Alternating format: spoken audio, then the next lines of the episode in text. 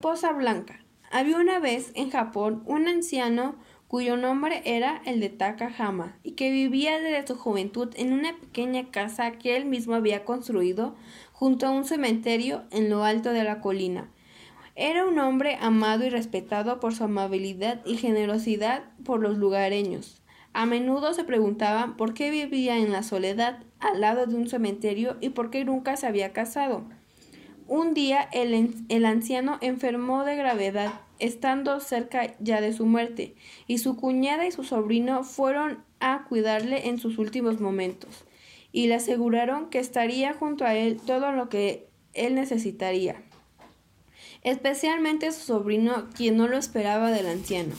Un día en que la ventana de la habitación estaba abierta, se le coló una pequeña mariposa blanca en el interior. El joven intentó espantarla en varias ocasiones, pero la mariposa siempre volvió al interior. Finalmente, cansado, la dejó revolotear al lado del anciano.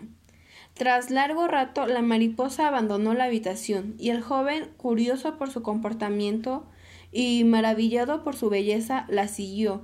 El pequeño se, voló hasta el, hasta el cementerio que existía al lado de la casa y se dirigió a una tumba alrededor de la cual revolotaría hasta desaparecer. Aunque la tumba era muy antigua, estaba limpia y cuidada, rodeada de flores blancas y frescas. Tras la desaparición de la mariposa, el joven sobrino volvió a la casa con su tío para descubrir que había muerto.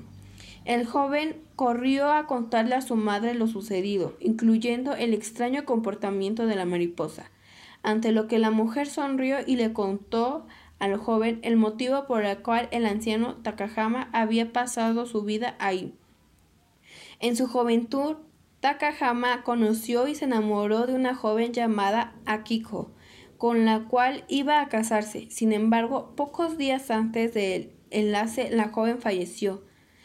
Ello sumió que Takahama en la tristeza, de la cual conseguiría recuperarse, pero sin embargo decidió que nunca se casaría y fue entonces cuando construyó la casa al lado del cementerio, con el fin de poder visitar y cuidar todos los días la tumba de su amada.